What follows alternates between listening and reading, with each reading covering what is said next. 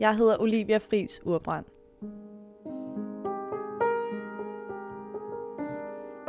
Jeg voksede op med de sociale medier og den medfølgende forfængelighed, hvor den perfekte selfie er målet. Det har givet mig ar på min selvopfattelse, og jeg har forsøgt at gøre oprør mod forventningerne om insta-look, thigh gaps og evig skønhed. Jeg spekulerer på, om vi mennesker må være mere eller mindre forfængelige i dag end førhen. Derfor er jeg taget på en rejse ind i forfængelighedens verden, for at finde ud af, om det simpelthen er et lod for os mennesker at være forfængelige. Kan vi lære noget ved at gå tilbage i historien? Til 1700-tallet, som i den grad var et forfængelighedens århundrede. På min rejse er jeg nået til et svært sted, for jeg har brug for at finde en mening med sociale medier. Det er helt tydeligt en vej, vi ikke kan gå tilbage af, og en platform, der er kommet for at blive. Men behøver det hele at handle om forfængelighed og selviscenesættelse? Jeg skal møde Nils Ulrik Sørensen fra Center for Ungdomsforskning. Man kan måske rette en kritisk opmærksomhed mod verden, man skal måske øh, øh, rette en opmærksomhed mod verden, der kan være med til at skubbe nogle, til nogle ting, der er uretfærdige og som bør laves om. Nu har jeg opdaget andre sider af Instagram, som giver mig gode inputs til mine interesser. Og jeg har fjernet de profiler, som får mig til at have det dårligt med mig selv. Men selvfølgelig sidder forfængeligheden stadig i mig. Jeg poster stadig stories og opslag på Instagram. Jeg har brug for at vide fra videnskaben, hvorfor vi mennesker ikke kan lade være med at vise os frem. Jeg har opdaget, at det i 1700-tallet fyldte lige så meget som i dag. Men hvor kommer behovet fra? Og hvordan skaber vi de bedste forhold for os selv på en platform, som vi på den ene side selv er herre over, og på den anden side overhovedet ikke. Den er bare til besvær. Min ven, du står op, men hvad skal du nu her? Jeg skal mødes nu med øh, Niels Ulrik Sørensen, som er sociolog og Ph.D. i ungdomsforskning. Men hvem er det, der nærmer sig?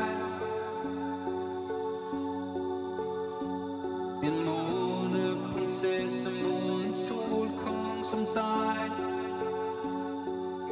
Jeg håber virkelig, at han kan fortælle mig lidt mere om forfængelighed som begreb og fænomen, men også altså håber, at han kan fortælle mig sådan helt overordnet, hvorfor vi agerer forfængeligt i dag, men også måske tilbage i tiden. Se. Om han er dukket op.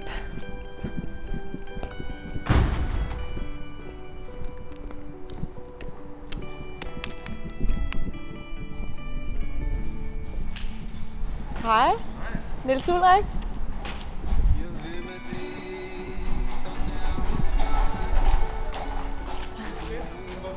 Ja, nej, det er her nemlig. Nå, men velkommen til. Tak. Uh, vi skal herop. Okay. Vi skal hele vejen op under taget.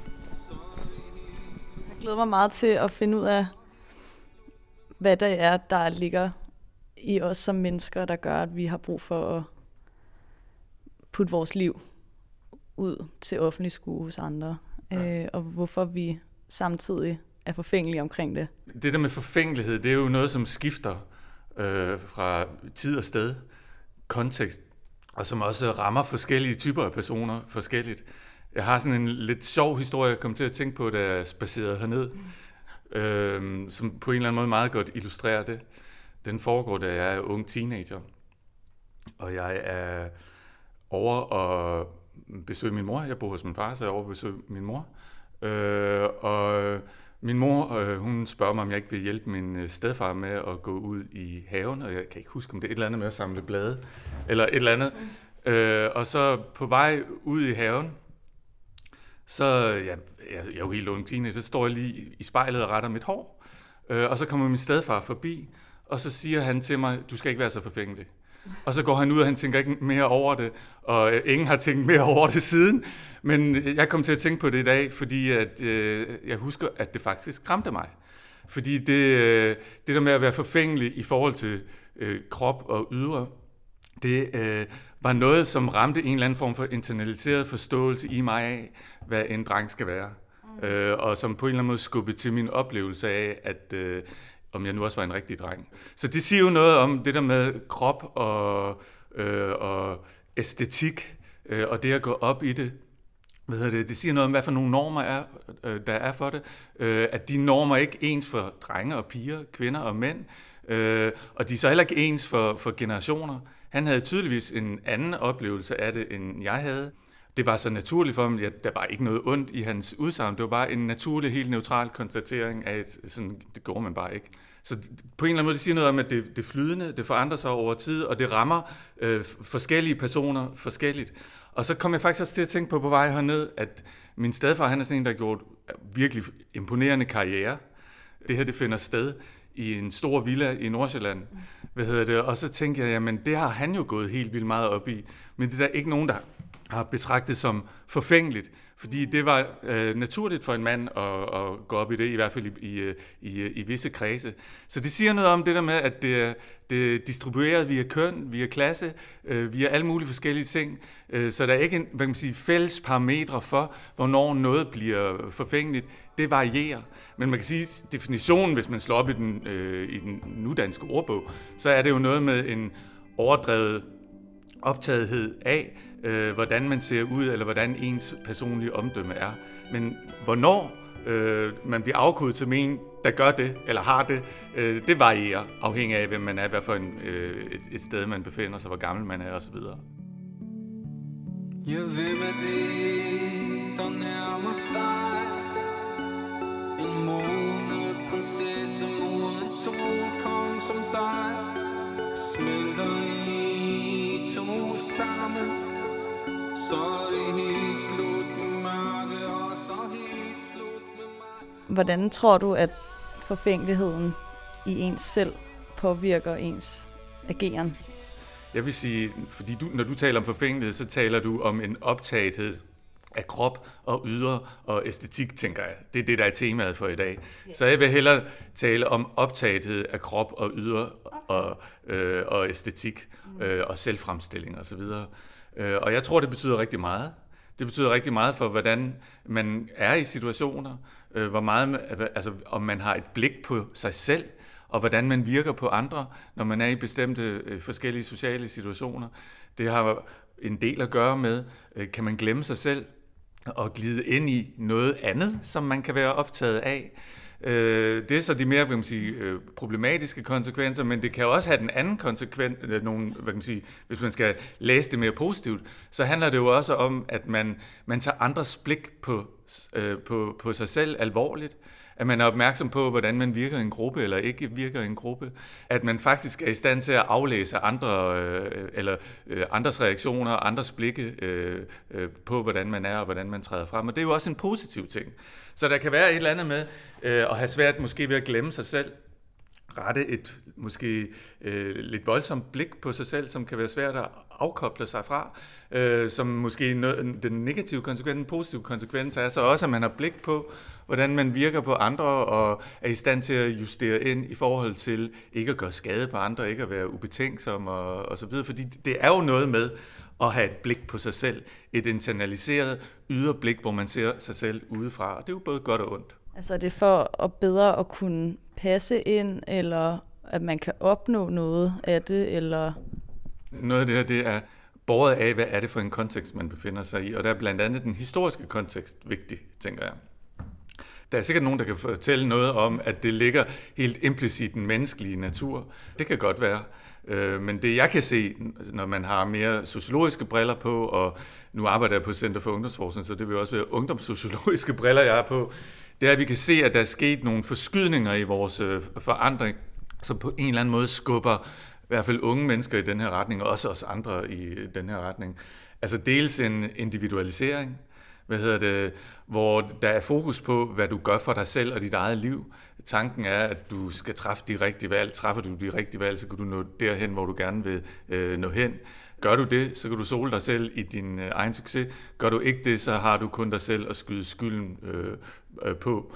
Øh, og i, i den figur, der ligger jo det, at man skal skabe sig selv, og at man, man har ansvaret for at skabe sig selv. Og det er jo et ansvar, der betyder, at man er nødt til at kigge på sig selv mm. og de valg, man træffer. Man er nødt til at forholde sig til og reflektere over sig selv og de valg, man træffer. Det tænker jeg er den ene øh, øh, figur. Nej, lige inden jeg går videre, så vil jeg sige, og det glider jo også, det glider blandt andet over i, øh, i oplevelsen af kroppen. Fordi at med den figur, så er livet, hvad kan man sige, øh, øh, livet er noget formbart, noget man selv skal skabe, og den oplevelse har man også i stigende grad af kroppen. Øh, man oplever i stigende grad kroppen som noget plastisk, som man selv har ansvaret for at øh, forme. Jeg ved godt, vi taler, stadig, vi taler rigtig meget om gen og, og DNA, men hvis man kigger på, hvordan vi taler om vores egne kroppe, og hvordan vi taler om hinandens kroppe, så er der i høj grad, vil man sige, så er det i høj grad en, en samtale, der er struktureret omkring, at du kan, hvad du vil, øh, og det handler om disciplin, det handler om at gøre noget, øh, det handler om at træffe de rigtige valg, ligesom jeg sagde, i forhold til livet som helhed. Så der er i høj grad en, en forståelse af, ligesom der er livet som helhed, af kroppen som et projekt, man selv har ansvaret for at forme og drive et bestemt sted hen. Og igen, så øh, det, det på en eller anden måde skaber et særligt blik på og en særlig tilgang øh, øh, til kroppen og en særlig refleksivitet i forhold til øh, kroppen, der ikke længere bare er givet, men noget man skal forme, noget man skal modellere, øh, noget man skal gøre noget ved. Og det kan heller ikke ses uafhængigt af, at vi er et samfund, som har enormt meget fokus på, øh, og, og vores kultur er båret af æstetisk produktion, billedmedier. Øh, altså det taler vi jo rigtig meget om. Især i de her år taler man jo rigtig meget om digitale sociale medier, fordi vi ikke længere bare øh, hvad kan man sige, er, er, er, er nogen, der modtager medierne øh, og afkoder dem og bearbejder dem. Vi er aktivt medskabende i dem. Hvad hedder det? Og hvis man kigger på de sociale medier, så betyder det jo, at vi kaster vores kroppe ud i et enormt stort øh, socialt rum, hvor det bliver afkodet og set af, af, af, af andre, og bliver underlagt den moralske dom, øh, som også er koblet til det der mere individualiserede kropsprojekt, hvor det handler om at, øh, øh at gøre tilstrækkeligt, det, hvor det handler om, hvad du gør, og hvor meget disciplin du har, hvilke valg du træffer. Og så er vi er i et hav af æstetik, hvor vi faktisk også for at kunne deltage i det sociale liv er nødt til at kaste vores kroppe ud som en, som en brik i, øh, i et, et stort digitalt univers af krop, kan man sige, hvor man forbinder sig via af billeder af hinanden. Jeg tænker også, at kroppen er noget, man trods alt selv kontrollerer, hvad man gør ved. At jeg kan jo ikke kontrollere, hvad, hvordan min, min fremtid ser ud sådan på det løse plan, men jeg kan godt sådan helt mærkbart gå ud og ændre på min krop, og så få noget sådan kontrol på den måde. Ja, og det, men det er meget interessant, ikke? fordi at øh, vi plejer at tale om, om ungdomstiden, og selvfølgelig ikke mindst øh, puberteten, som en periode i tilværelsen, hvor kroppen forandrer sig meget. Hvad hedder det? Hvor der er nogle forandringer af kroppen, som faktisk øh, betyder, at kroppen øh, løbende opleves som ny og uforudsigelig, og øh, altså en, et et afsæt for øh, erfaringer, øh, som man måske ikke har haft i barndomslivet, et afsæt for udforskninger og tilværelsen af sig selv, et afsæt for nydelse, for smerte, for alt muligt, øh, som hele tiden fornyer sig. Øh, så kroppen i ungdomsårene er, og det er kroppen i øvrigt hele livet igennem, foranderlig. Hvad hedder det? Og øh, der er et eller andet med øh, tanken om, at man kan kontrollere kroppen. Jeg kan sagtens sætte mig ind i, at du siger det, fordi der er rigtig mange, der har det sådan, hvis livet bliver øh, for uoverskueligt, for komplekst, og man øh, har svært ved at overskue det, så er det meget ofte kroppen, man tyrer til. Øh, man forsøger at kontrollere kroppen for igennem kontrollen af kroppen og kontrollere livet. Men kroppen, ikke mindst i ungdomsårene, er ukontrollerbar. Og øh, Øh, hvad hedder det, øh, og bevæger sig hele tiden. Selvfølgelig i en eller anden form for øh, kan man sige, sams, øh, øh, samskabelse med det, du gør ved den. Øh, men, øh, men, men den fulde kontrol over kroppen er en utopi. Og så er der noget andet, som også er inter- interessant ved det, det er, at, at, øh, at øh, jo mere man f- fokuserer på kroppen, desto mere får man øje på aspekter, momenter ved kroppen, som øh, man er utilfreds med, og som ikke er kontrolleret. Jo, jo vil man sige, skarpere linse du har øh, på din krop, og det har man, når man forsøger at kontrollere sin krop, så har man et særligt fokus på kroppen. Men jo mere får man så også øje på, som, øh, som ikke er kontrolleret, eller som er afvigende i forhold til det projekt, du har med din krop. Så man kan sige, ikke bare kroppen ikke til at kontrollere, men man kan sige, det at man vil kontrollere den, gør faktisk også, at den opleves som mere ukontrollerbar. Ja. Det er lidt uhyggeligt. men, men, men, op, men, men der er jo også momenter af oplevelse af, nu er jeg styr på det. Ja.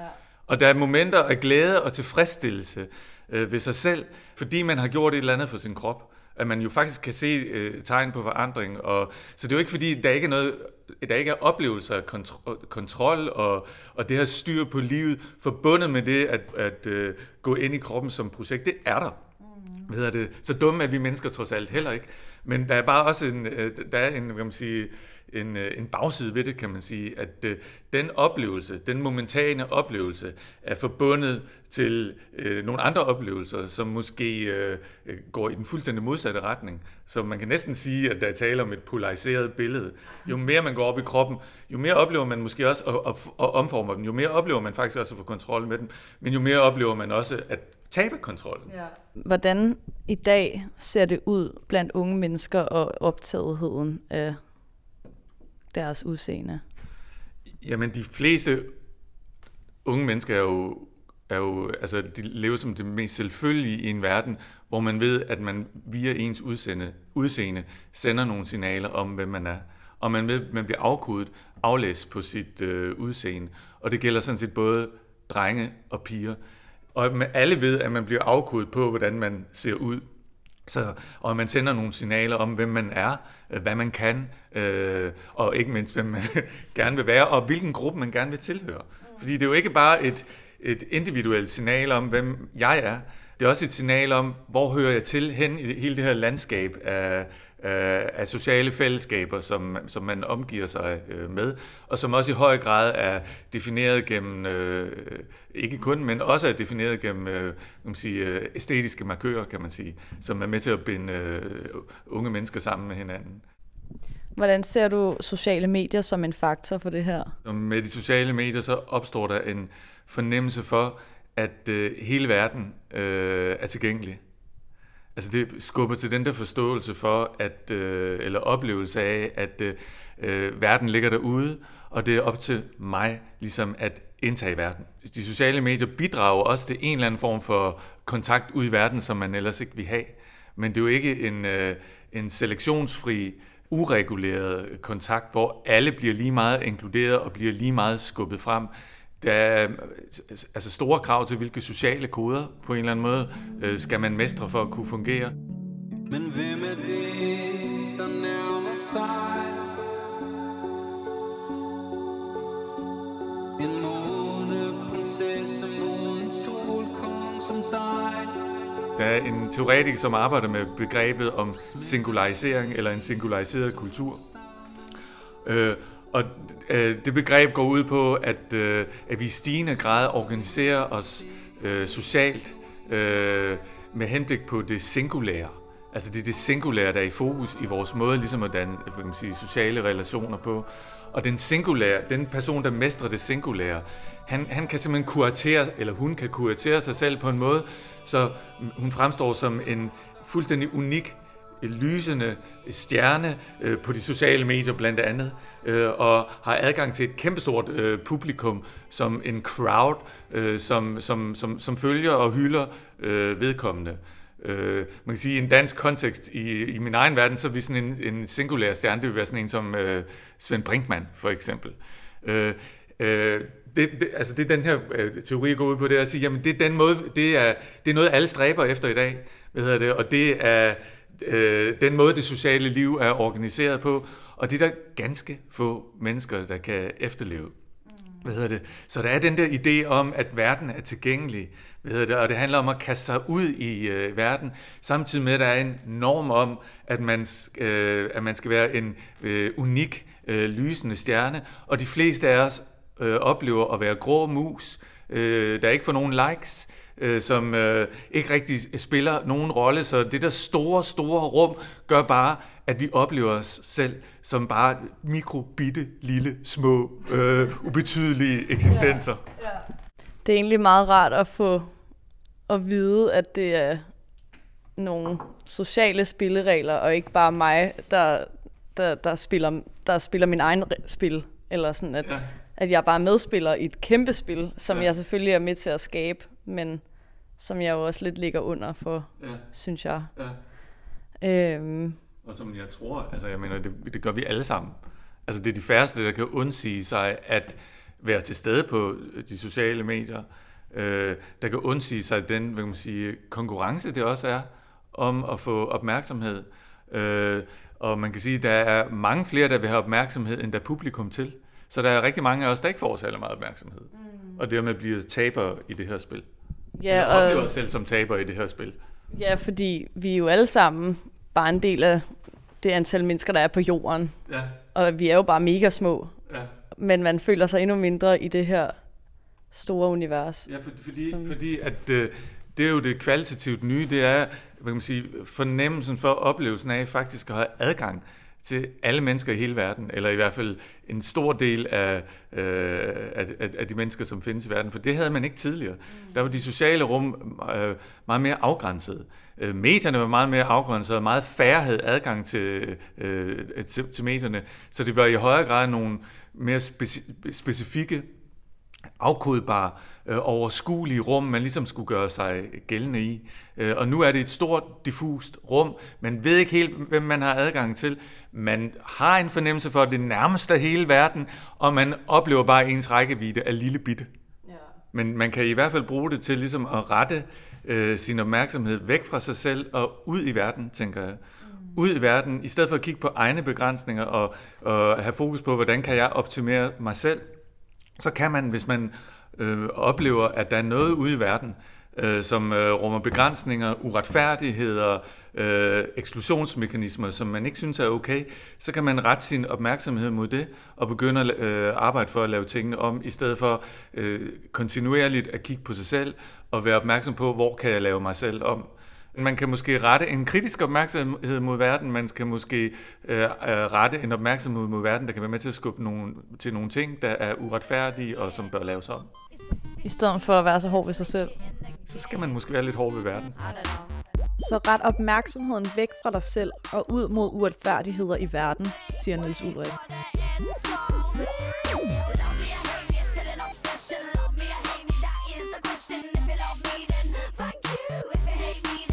Jeg har under præsidentvalget i USA set, hvordan store profiler bruger deres magt politisk.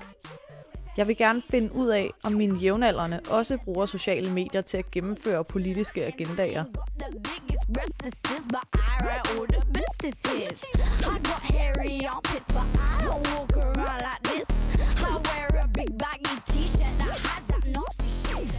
Jeg møder Rebecca og Ditte, som er universitetsstuderende. De står bag Instagram-profilen Det Lille Meme-dekanat. Den blev oprettet under en studenterblokade lavet af Humrådet. Det er et studenterorgan på Københavns Universitet. Blokaden var et svar på ledelsens planer om besparelser, der ville resultere i, at flere fag ville blive lagt sammen under et. Efter flere fejlslagende møder besatte de studerende dekanens kontor i lidt over 30 dage – hvor de talte deres sag på sociale medier, på tv og i debatindlæg, indtil en samarbejdsaftale faldt på plads. De memes, de lavede, endte med at få en stor betydning, selvom det startede et helt andet sted. Det startede egentlig først til intern brug. Øh, det var aldrig nogensinde meningen, at det skulle blive et politisk værktøj, eller hvad man skal sige. Altså det startede som en måde ligesom at, afhjælpe den stress, tror jeg, som alle ligesom følte, fordi der var lidt en belejringsmentalitet, øhm, fordi vi hele tiden var så usikre på, hvad der ville ske, og hvor længe det skulle foregå. Og så ja, så jeg tror, det startede som sådan en, ja, til intern sjov ballade.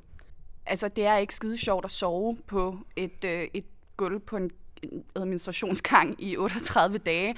Så der var en masse stress, og jeg tror også en masse frustrationer, øhm, som jo ligesom så kunne blive altså, få en forløsning af, at så griner vi af det. Så laver vi Lotte og Totte memes mm. om det. Øh, og så, du ved, så bliver det knap så stressende. Mm. Øhm, ja, altså bare for lol, tror jeg. Ja. altså, sådan. altså det var, det var en, en reaktion på den absurditet, der på mange måder ligesom gav sig til kende under det her, fordi at de, de krav, som blokaden og humrådet ligesom stillede, øh, blev meget ofte mødt på meget ukonstruktiv vis.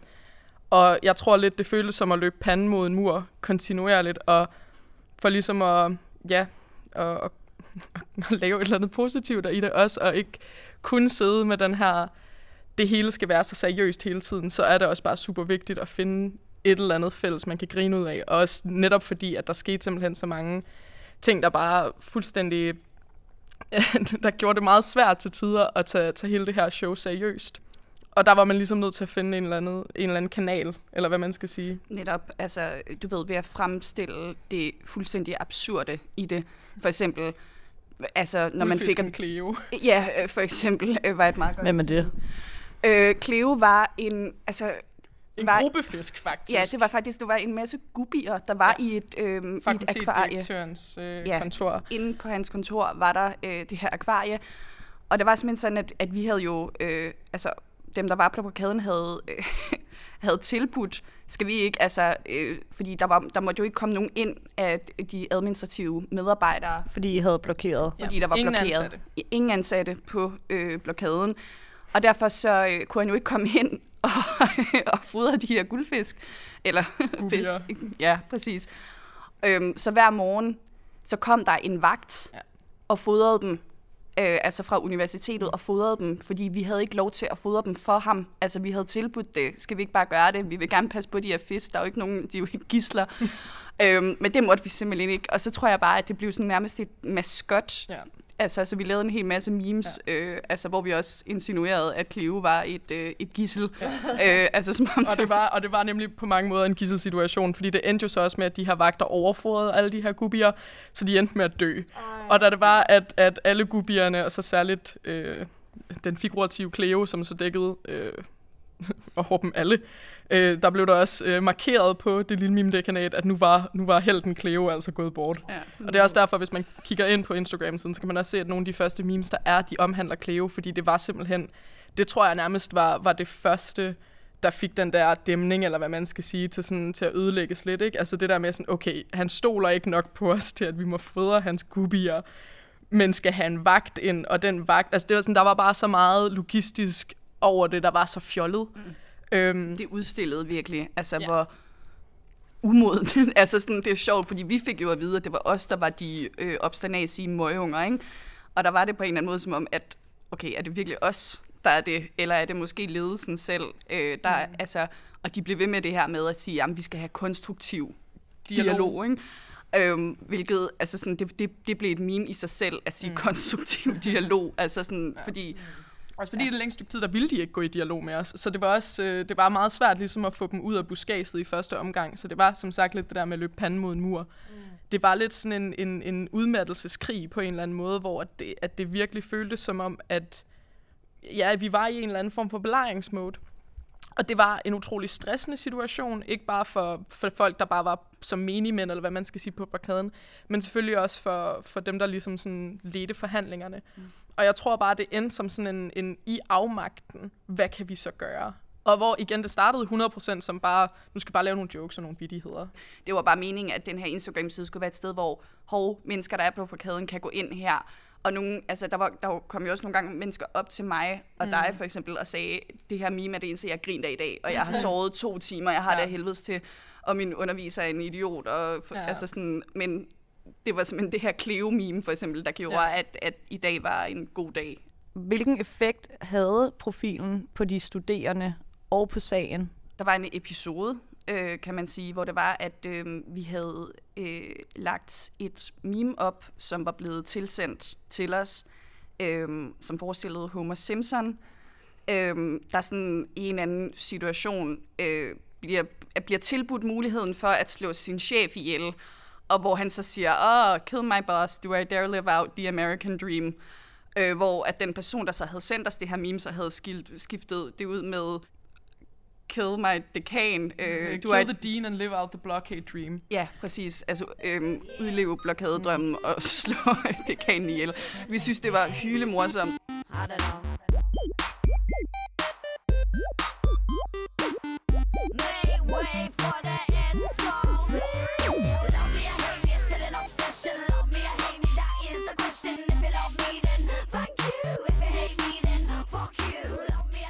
Netop ved at tage pis på det, så fik vi endnu en gang vist, at... Altså, at det var os, der var de voksne, eller hvad man skal ja, sige. Ja, præcis. At det var, altså, at netop ved at tage pis på det, fik vi faktisk af, øh, altså sådan, du ved, stabiliseret den her øh, ja. situation som jo ellers, altså man skulle nærmest tro, at vi havde været inde og altså, brænde et billede mm. af ham og øh, altså tro ham på livet ja, for reals. Kastet griseblod ud over hans adresse eller et eller andet. Og det, der også var så fascinerende ved det på en eller anden måde, det var jo, at rektor endte med at gå ud Øh, jeg tror, det var et indlæg i politikken, hvor han blandt andet også altså, ja, rasede over den tone, der lige pludselig var kommet i den her debat. Og jeg tror, det der, det der også ligesom ramte dem på det tidspunkt, det var, at resten af den læsende offentlighed egentlig også synes, det var ret fjollet, at de tog sig så meget tid til at snakke om jokes og vidigheder. Men det positionerede også ligesom os som voksne, og ikke bare som, som unge, uentusiastiske, u- uuddannede næsten skrigeballoner, der bare var rasende over, at vi ikke kunne få vores vilje. Hvordan påvirkede profilen debatten og udfaldet af selve blokaden?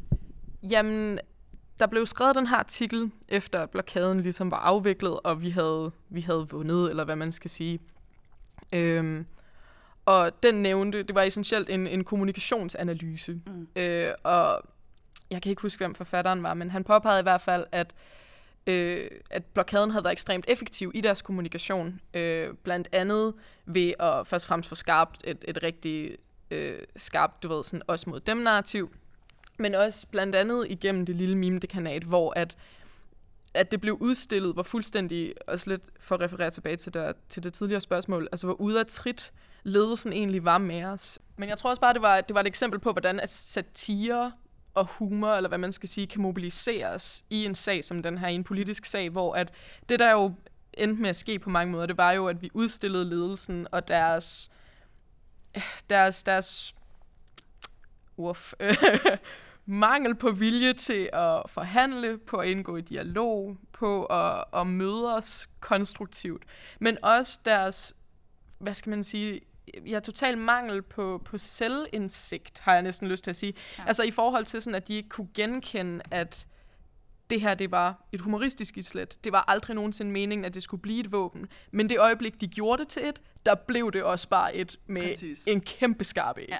Og det var, jeg tror også, det var noget af det, vi blev rost for i den her artikel, øh, eller analyse øh, var netop, at vi havde fremstillet os som dem, der havde selvivni, dem, der var, altså sådan, der havde, altså, men også dem, der havde ret. Mm. Og derfor, da de så netop overreagerede fuldstændig på et meme, som de fleste i vores generation jo ville have, altså træk på skuldrene af det. Okay, måske var det lidt hårdt. Øh, måske skal du ikke øh, slå dekanen ihjel, øh, eller ønske det, men slap nu af, det er bare et meme. Mm. Netop ved at overreagere, så havde de jo vist sig som at være uden selvivni.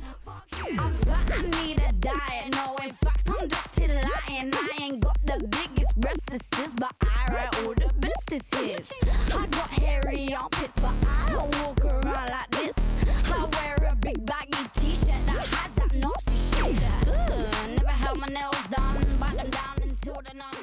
men der tror jeg også et eller andet sted, der måske er en pointe i at citere Stan Lee her, ikke? Og så sige, with great power comes great responsibility. Altså, jeg hader at, at trække Spider-Man ind i det her, men lidt som du siger, en platform er et ansvar, og jeg tror også, det er noget af det, vi, vi også ligesom indså og fik lært, fordi først var det jo 100% til intern brug, og måske også endda til en forhold folk uden for, for blokaden opdateret, fordi på den måde fik man jo sådan set også de fleste nyheder i forhold til sådan, hvordan går det med forhandlingerne, hvad er der sket nu, øh, har Harald endnu en gang været i, i debatten på DR2 eller lignende. Ikke? Altså, det var en måde ligesom at holde folk opdateret, uden at det skulle være sådan en kedelig Facebook-opslag fra hum- humrådet.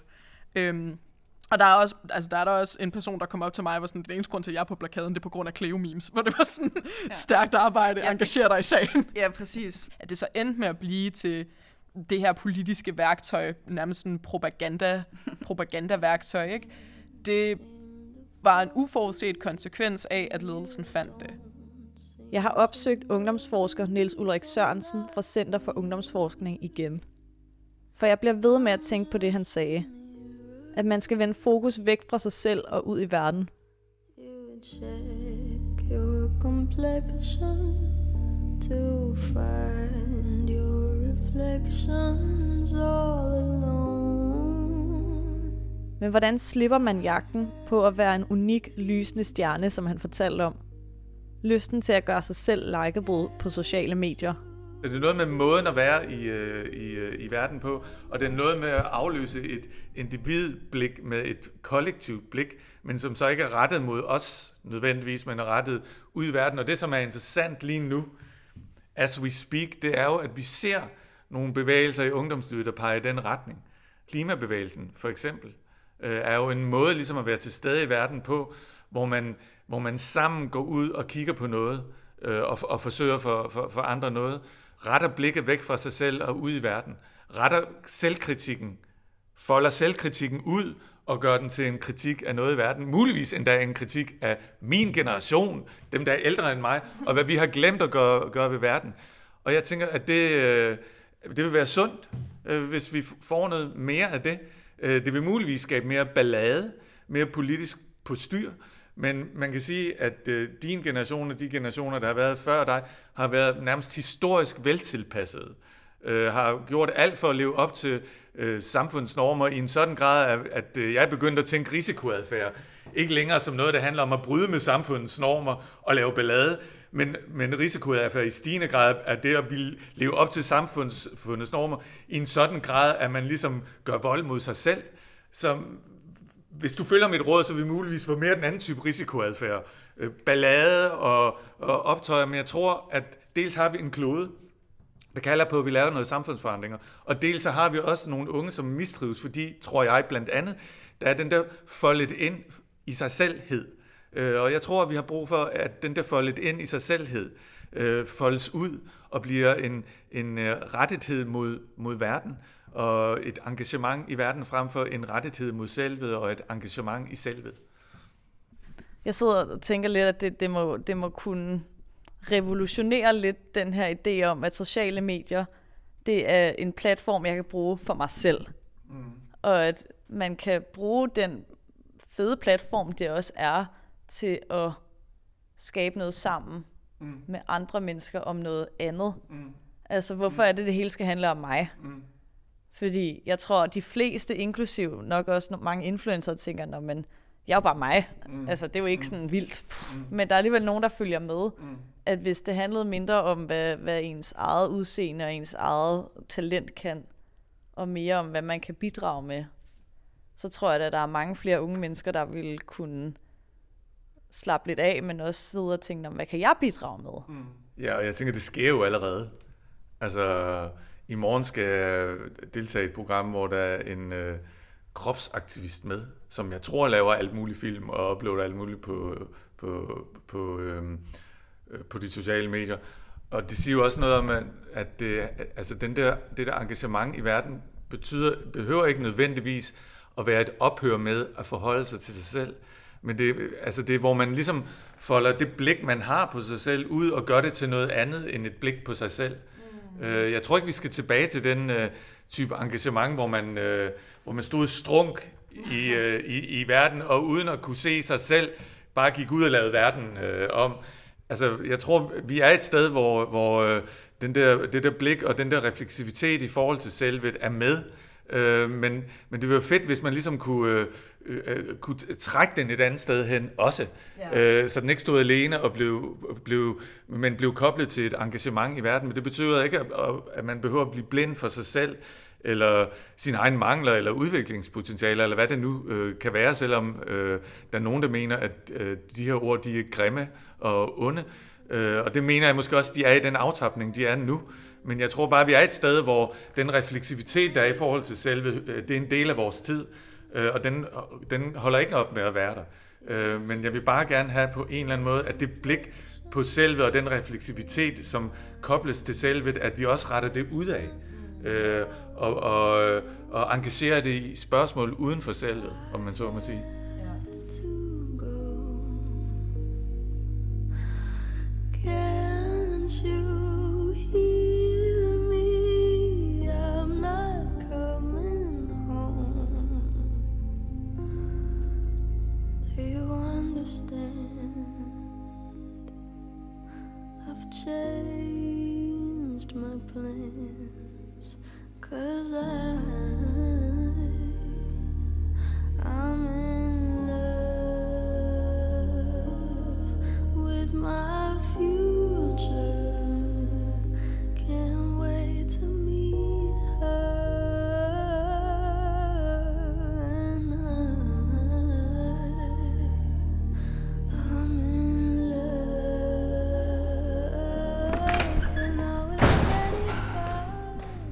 Jeg sagt farvel til Niels Ulrik igen. Øh, for sidste gang. Og jeg har sagt farvel med en sådan fornyet tilgang til livet egentlig, og til mig selv. Øhm, I forhold til, hvad man kan gøre med det, som Altså al den energi, man lægger i selvkritik og øh, ens forfængelighed og fokus på sociale medier. Øh, hvis man nu hvis man nu lagde al den energi andet sted, hvad man så ikke kunne få ud af det, og hvad det ikke kunne blive til, hvis hele min generation og dem efter mig prøver at distancere sig fra, hvad, hvad det jeg selv kan og ser ud og gøre, og lægger fokus hen på, hvad kan vi ændre ved verden gennem de midler, vi har på sociale medier.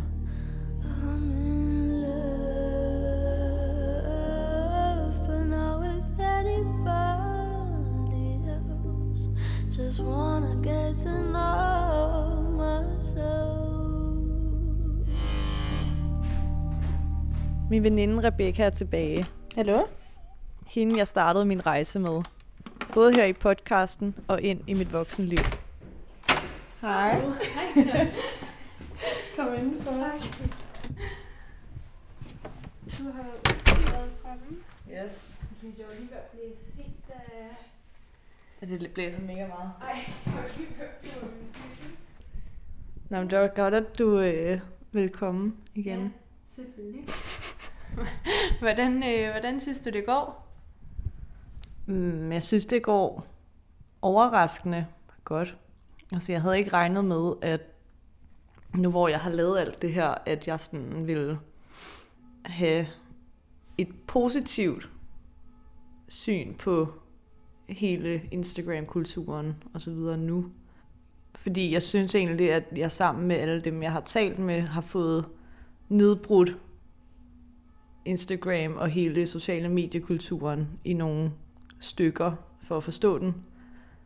Men at jeg ligesom igennem processen så har fået lappet det hele sammen igen til en udgave, som jeg tror, vi alle sammen bedre ville kunne bruge til noget positivt. Mm. Øhm, og jeg talte med en sociolog, øh, som kom med sådan en meget god pointe om, at hvis det var, at man tog al den energi, som man bruger på sig selv, og på at portrættere sig selv på Instagram, tog den og fjernede fokus fra sig selv, men lagde det fokus på noget andet. Hvor meget man så ville kunne egentlig udrette.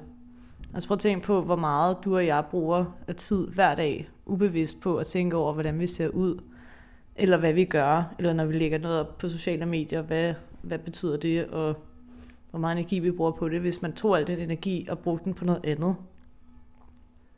Eller lagde al mulig energi sammen og fokuserede det på noget godtgørende arbejde, eller et, et nyt fokus på, på noget positivt, så tror jeg, at man vil kunne bruge sociale medier positivt, og faktisk udnytte den fantastiske platform, Instagram jo faktisk også er, til at kunne få udrettet noget, i stedet for at bruge det for sig selv. Mm. Men er det det positive, du siger, du har fået ud af det? Altså at Instagram også kan bruges til meget andet end det her selviscenesættelse? Er det det, du har fået ud af det, ligesom at få det brudt lidt ned og få det lappet sammen igen, som du siger? Altså, jeg tror, det at jeg talte med Marie og Mette Marie, som begge to jo er tidligere bloggere og Instagrammer, gjorde, at altså, det at faktisk tale med mennesket bag, fik mig til bedre at kunne positivt sagt gennemskue det, der foregår på deres profiler.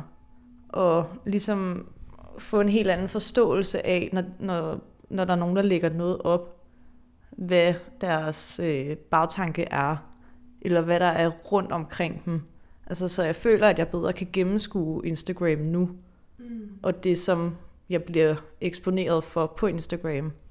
Og samtidig jeg synes jeg også, at jeg er blevet mere bevidst om mit eget ansvar for at følge ting, der gør mig glad, og udnytte platformen for at få noget godt ud af den, i stedet for at følge folk, jeg ikke synes er nice, eller nogen, der giver mig dårlig selvværd, eller nogen, jeg synes er irriterende. For eksempel har jeg sådan, den, det seneste stykke tid, så har jeg opdaget helt vildt mange nice sådan, historieprofiler, som jeg begyndt at følge nu.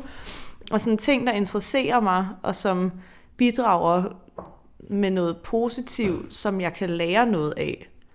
Jeg har også udvidet min platform med ting, som, som interesserer mig ud over selvisensættelsen, mm. der forekommer hos folk. Så jeg kan bruge den til at lære ting, og jeg kan blive inspireret og altså sådan følge med i, i samfundsdebat og så videre. Der, der er det jo en helt unik måde, man trods alt kan kommunikere på, som jeg tror er, er endnu bedre end alt det slemme, det så også kan medføre på Instagram, hvis man, hvis man tager sig selv i nakken og siger, nu, nu følger du fandme noget, der, der gør dig godt tilpas, og bidrager positivt til det feed, du alligevel ligger og scroller flere timer i om dagen.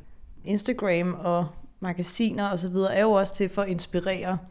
Og det var jo også det, jeg synes, Marie kom meget godt ind på med, at hendes profil er en inspirationsprofil. Og det er op til følgerne selv at kunne skelne mellem det her, hun lægger op, og så det, alt det, hun ikke lægger op. Mm. At der er nok forskel. Øhm, og at man følger med hos hende, for at man køber sig ind i det univers, hun tilbyder. Og det samme gør man jo også med folk, der så deler den fuldstændig modsatte og ufiltrerede del af deres liv. Men jeg tror også, det er der, hvor grænserne bliver jo meget hårdt tegnet op, ikke? Fordi det ene er for meget, det andet er for lidt. Og det er jo, altså, jeg kan ikke engang svare på, hvad jeg egentlig selv foretrækker, fordi jeg, jeg synes jo egentlig, at jeg blander dem, jeg følger meget godt i forhold til, til sådan nogle ting. Ikke? Og det er jo nok der, hvor ens eget ansvar ligesom spiller ind, at du er selv ansvarlig for, hvem du følger, mm. og hvad du får ud af det. Men hvis du køber præmissen, så må du også være med på, at det er sådan, det er. Ja. Tror du, at du fremadrettet kommer til at, at lave noget mere af sådan nogle ting her, eller måske indretter dig selv lidt efter det her med at, at sådan få det realistiske billede lidt frem? Altså det er svært at svare på, synes jeg, fordi jeg ikke er en offentlig person på Instagram. Så jeg har jo ikke en, kan man sige, stor stemme. Mm-hmm. Men jeg synes allerede nu, at jeg har mærket en forskel i mig selv, og hvordan jeg ligesom bruger Instagram, som jeg altså ærligt må indrømme, jeg bruger langt mindre tid på nu, end for en måned siden. Og jeg synes, at jeg er blevet meget hård til bare at sortere fra. Hvis der er noget, jeg ikke bryder mig om, jeg ikke gider læse om, eller ikke gider se på, så fjerner jeg det, fordi det er min app, og det er min telefon, og det er mit valg. Mm. Og så må jeg jo også respektere, mig selv, når jeg synes, at det bliver nederen, at så fjerner jeg det fra mig selv. Ikke? Mm. Men jeg synes, at jeg ligesom er, er blevet bedre til ligesom at svæve op og se mit liv udefra, at når man, det er det, du har, og jeg har det her liv, og vi alle sammen lever forskelligt, men hvis jeg så gerne vil leve hendes liv, så skal jeg have det hele med, og ikke bare hendes Instagram-profil. Og jeg er ligesom blevet bedre til at værdsætte det, jeg selv har. Både med udseende og intellekt og venner og familie og alt det materielle og så videre, at det er jo ikke så slemt. Ja, men jeg tror for, at jeg ligesom kan bruge det til noget aktivt fremadrettet, så kræver det jo nok, at jeg går endnu mere til den på Instagram og øh, retter fokus et bestemt sted hen, og det fokus har jeg så ikke fundet endnu. Mm. Men jeg synes, jeg bliver bedre til at finde ting, jeg synes er sjove på Instagram. Øhm, som måske kan inspirere mig i en retning af noget, jeg kan bruge det til fremadrettet. I seem to focus and you don't seem to notice I'm not here I'm just a mirror Min rejse ind i min egen og menneskehedens forfængelighed er slut for nu. Influencer og historikere har sat nye tanker i gang hos mig. Mit forhold til sociale medier er et helt andet nu, end da jeg startede rejsen. Jeg ved nu, at hvis jeg retter fokus væk fra mig selv og ud imod verden, så kan jeg udrette meget.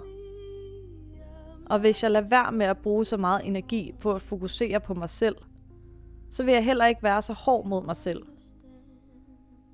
Jeg vil prøve at lægge mine tanker og min energi i noget, jeg gerne vil bruge tid på. Noget, jeg synes er sjovt.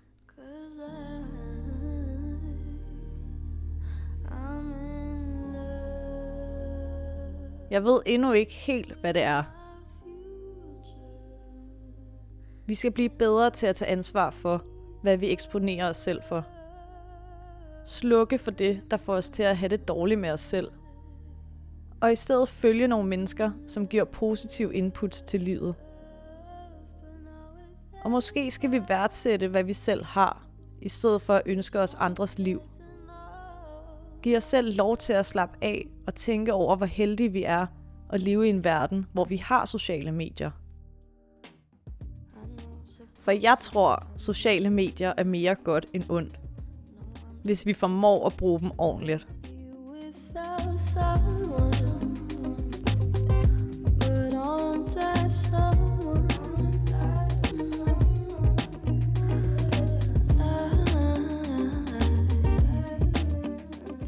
Forfængelighedens århundrede er produceret for Loud af Vores Tid, Nationalmuseets digitale medie. Få historisk perspektiv på nutiden i din podcast-app på vorestid.dk eller besøg loud.land.